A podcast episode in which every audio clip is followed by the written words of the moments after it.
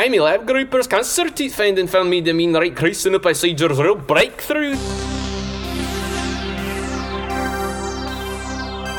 I'm Sienna Jafari O'Neill, and this is Scienceology. Golf Jerusalem Boudin will be back next week when he finishes his research on elephant smooching. Cancer. The very word strikes fear into our hearts. You would be hard pressed to find someone alive today whose life hadn't been affected by some form of cancer, whether a loved one has been a victim or they themselves have battled the disease. But according to University of Glasgow cancer researcher Ewan McLeod, we may be on the verge of eradicating humanity's greatest scourge. Oh, I'd love a cup of tea, thank you. So I hopped on a plane to Scotland to learn more about his findings and what this means for millions of cancer sufferers worldwide. So could you just tell us exactly how this works? Loud equipment dries no father right, right? So your patients as sick as a saves a splash hand the time right and then starting the chemo sooner or later soon is better at equipment rise. You just got to get there sooner or late. It's so simple. My god, that is brilliant. Yeah, you're trying to do a lot of surgical patients, right? And no, and you don't have to the day depending on the rate percentage of doses is all you want. So cancer patients could eventually administer this treatment to themselves in their own homes at minimal cost. Hey, for a nine rate of most of those is greater than 42 you as oncological resect the lung with the right prolectomy so there's a right time for you fucking bastards out there, eh? That's a good one. Okay.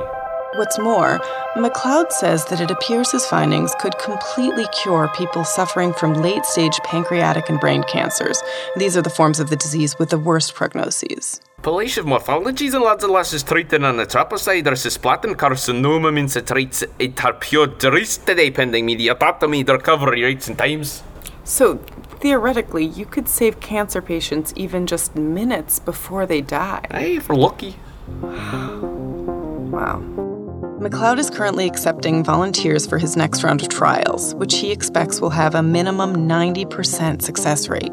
90%. So, to apply, you just go computer type in browser Chrome Foxafari, you right clicking type a cancer carcinoma lung to help at that lad the edu. So, listeners, if you or someone you know is suffering from late stage cancer, please contact Dr. McLeod's team. Anyone who applies will be accepted. Uh, doctor, could you please give that information again? You quick clip a carcinoma lung to help at that lad that edu. Thank you. Wow. Amazing. I just want to give people a wee bit of help. Thank you to the amazing Dr. McLeod for taking time to talk with us.